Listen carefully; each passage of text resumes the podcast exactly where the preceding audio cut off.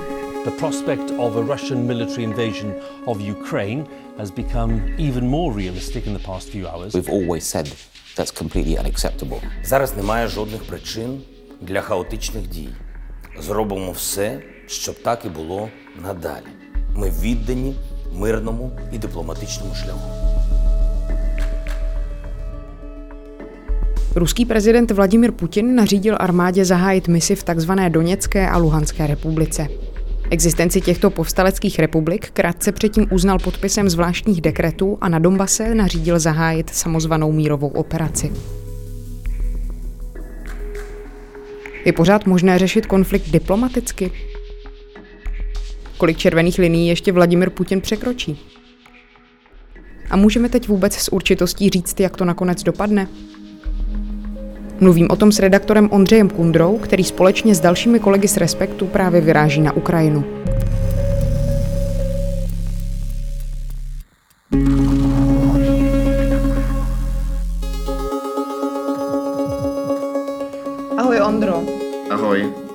Ondro, to není tak dávno, co jste vlastně s Tomášem Brolíkem a Milanem Jarošem, naším fotografem, byli na Ukrajině. Co se tam od té doby tedy změnilo? Změnila se celá řada věcí, to napětí tam stouplo, přibylo tam více ruských vojáků na širším území, celá řada jich je na území Běloruska, někteří jsou v Černém v Azovském moři, další pak samozřejmě na těch rusko-ukrajinských hranicích.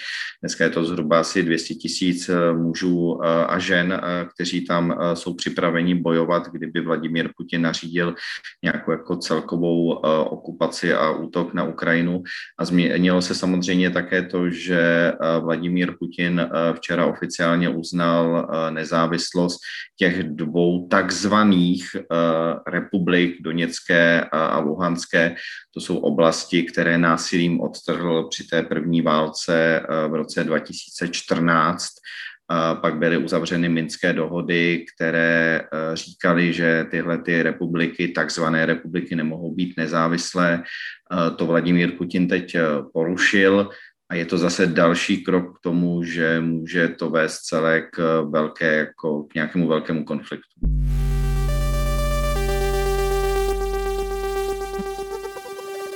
No to určitě Ukrajinu a Rusko přiblížilo k válce. Evropští lídři a Bílý dům a Bezpečnostní rada OSN tenhle ten krok samozřejmě odsuzují. Tady tohleto jednání nemá žádný právní základ. Jaké vlastně ale můžou být další kroky? Jaké sankce se budou prosazovat, aby byly skutečně účinné?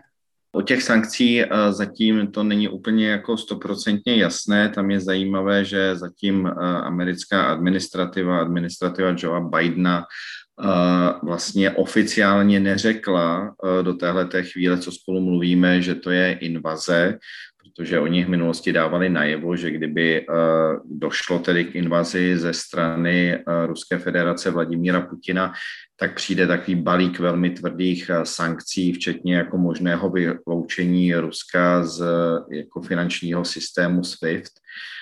Nicméně tím, že zatím přišla Putinová armáda do těch dvou republik, tak američané zřejmě v tuhle tu chvíli přijdou s, a už částečně přišli s nějakými jako měkčími sankcemi. Očekává se, s čím přijdou vlastně jednotlivé evropské země. To, co mi na tom přijde vlastně jako zajímavé, je, že uh, podle mě už jako uh, skončilo jako nějaké kreslení nebo rýsování uh, téhleté události nebo rámování, že to je nějaký jako ukrajinský konflikt, že to je nějaký vzdálený konflikt, že to je možná nějaká ruská válka, agrese na Ukrajině. Vladimír Putin včera pronesl velmi dlouhý projev plný nenávisti, agresivity, Eh, reminiscence na minulost, opakovaně tam lhal a v podstatě vykresluje nejenom Ukrajinu, ale jako Západ, jako někoho, kdo, koho považuje za agresora, eh, kdo eh, by byl v jeho pojetí ochoten Ruské federaci ublížit jadernými zbraněmi. Takže tím chci říct, že dneska to rámování by mělo být takové, že z tohohle toho všeho, o čem se bavíme, může být velký konflikt v Evropě a konflikt, který se může týkat samozřejmě i střední Evropy a České republiky. No to popisuješ docela přesně, protože já jsem vlastně včera večer po přečtení zpráv šla spát s tím, že cítím nějaký strach, nějakou úzkost a vlastně vůbec nevím, jak moc se tohleto eh, bude týkat právě třeba Česka. A Česko na to pořád reaguje tak, nebo aspoň ministrině obrany vlastně říká, že věří, že tenhle ten konflikt se dá ještě pořád zvrátit a řešit diplomaticky. Ty tomu věříš? Přitom říká, že na hranicích s Ukrajinou jsou jednotky, které jsou připravené bojovat víra je samozřejmě vždycky jako ošidná věc. Eh, já se snažím eh, jako víry, pokud to jenom trochu jde eh, v mé práci jako vyvarovat.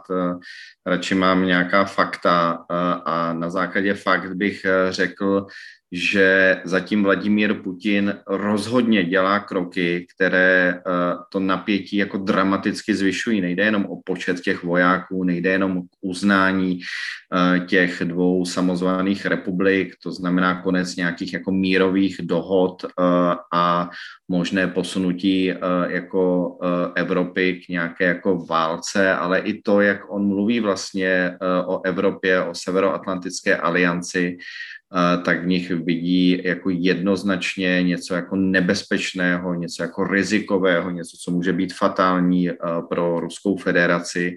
A jedná jako muž, který, který zřejmě chce jako víc získat, ať už územních nějakých zisků, mocenských zisků, politických zisků na úkor svobody, teritoriální integrity nejenom Ukrajiny, ale v budoucnu možná i některých částí jako Evropské unie. Protože, a to bylo taky zajímavé v tom projevu, tam se dotknul Vladimír Putin jako i po Baltí a některých jako dalších bývalých částí Sovětského svazu, kdy v podstatě mluvil o nich tak, že jako byla chyba obrovská, dramatická, že se jako odtrhli od, od, od Sovětského svazu, respektive dneska teda od Ruska, že se to vlastně nikdy nemělo stát a že tohle je potřeba nějakým způsobem napravit, takže on sám jako dává najevo, že je ochoten zajít daleko dál, než si lec, kdo je ochotný zatím tady připustit.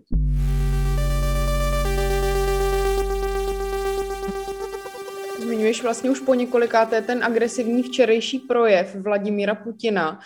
Jak vlastně na to reagují třeba ruská média, různá ruská média? Často se mluví o tom, že Vladimir Putin není tak úplně v kontaktu s realitou. Na druhou stranu je to pořád muž, který za sebou má obrovskou armádu, má k dispozici nespočet zbraní, takže si říkám, jak moc velkou váhu přikládat tomu, co vlastně říkal.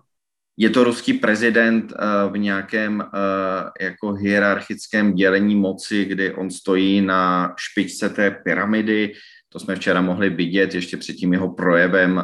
Tam bylo jako defilé zástupců a lidí, které si povolal na tu bezpečnostní radu Ruské federace od šéfa rozvědky přes ministra obrany, ministra zahraničí, další představitele silových rezortů.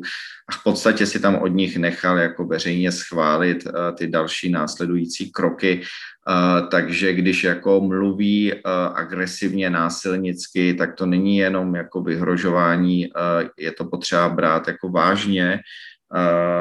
A vážně je to potřeba brát i proto, že prostě ty ruské tanky se rozjeli, ty nezůstaly stát na místě, nejsou jenom u ukrajinských hranic, jsou tedy v této chvíli i v těch republikách, ty reakce ze, zevnitř Ruské federace, tak samozřejmě jsou různé, tak od těch oficiálních ruských médií jsou oslavné, ani nemůžou být jiné, protože ty dlouhodobě ruská propaganda Vladimír Putin má zglajšaltované, zešněrované, používá, jí, používá je k vlastně upevňování své moci. Byla to taky jedna z prvních věcí, které udělal, když se stal před mnoha lety ruským prezidentem, že všechna velká ruská média oficiálně jako podřídil eh, vlastně své vládě. Bylo zajímavé včera, že ten jeho projev eh, nepřenášeli jenom zpravodajské kanály, ale že to přenášeli v podstatě úplně všechny kanály eh, ruské státní televize a nějakých jako dalších přidružených televizí, takže tam je vidět, jak ten systém, jako má Vladimír Putin vlastně ovládnutý A pak jsou tam samozřejmě hlasy, které to vidí jako kritičtěji a pak jsou tam nějaké jako analytické hlasy. Mě zaujal třeba analytik ruské Carnegie, pan Trenin, který říkal nebo psal, analyzoval, že zatím to není jako velká válka, to, co vidíme, ale že Putin překročil nějakou červenou linii tím uznáním těch samozvaných republik a že oficiálně jako odmítl dál uznávat legitimitu kijevské vlády a samozřejmě tohle je otázka, co, co přesně to dál jako vyvolá.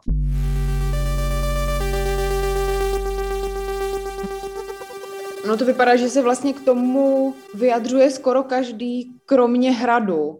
Co se týká prezidenta Miloše Zemana, tak to je asi jako v logice věci, protože před několika dny, kdy se zhruba po osmi dnech eh, jako odstupňování toho napětí Miloš Zeman k té věci vyjádřil v Mladé frontě dnes, jako spochybnil informace zprávy eh, západních spravodajských eh, služeb a západních vlád, především americké CIA, řekl, že vlastně žádná invaze nehrozí, že to je nesmysl, že by se to Vladimíru Putinovi nikdy jako nevyplatilo a takže opět znovu už po XT jako podkopal tu západní pozici ve prospěch Putinovi jako moci Zajímavé pro mě je, že se k tomu třeba nevyjadřují, ale ani lidé, nebo nějak jasně se k tomu nevyjadřují, kteří o sobě mluví jako o profesionálních kariérních diplomatech, eh, ať už je to vlastně šéf zahraničního odboru Pražského hradu Rudolf Jindrák eh, nebo eh, někteří jako jeho podřízení, tak tam vůbec není jasné, jakou oni vlastně zastávají dneska jako pozici, jak tu věc jako analyzují, co si o tom jako myslí. Zatím z toho Pražského hradu se ozývá především jako hodně hlasité mlčení.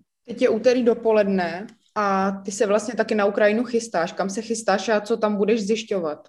Tak chystáme se eh, s kolegy na další reportážní cestu. Chtěli bychom se tam dostat eh, někdy zítra večer, uvidíme kam přesně. Samozřejmě, že klíčový a důležitý eh, je Donbass, protože ta samozvaná Luhanská Doněcká republika, o kterých jsme tady opakovaně mluvili, tvoří jenom menší část toho území Donbasu.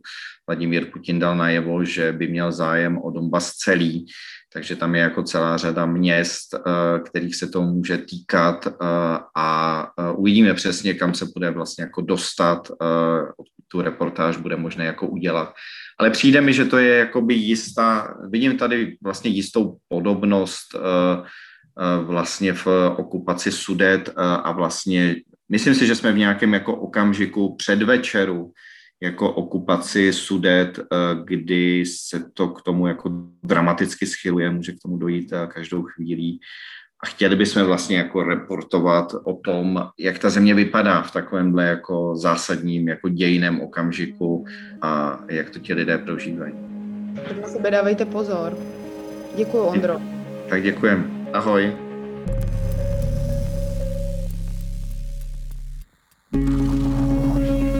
To byl redaktor Ondřej Kundra. Na našem webu Respekt.cz bude i s kolegy přímo z Ukrajiny pravidelně reportovat.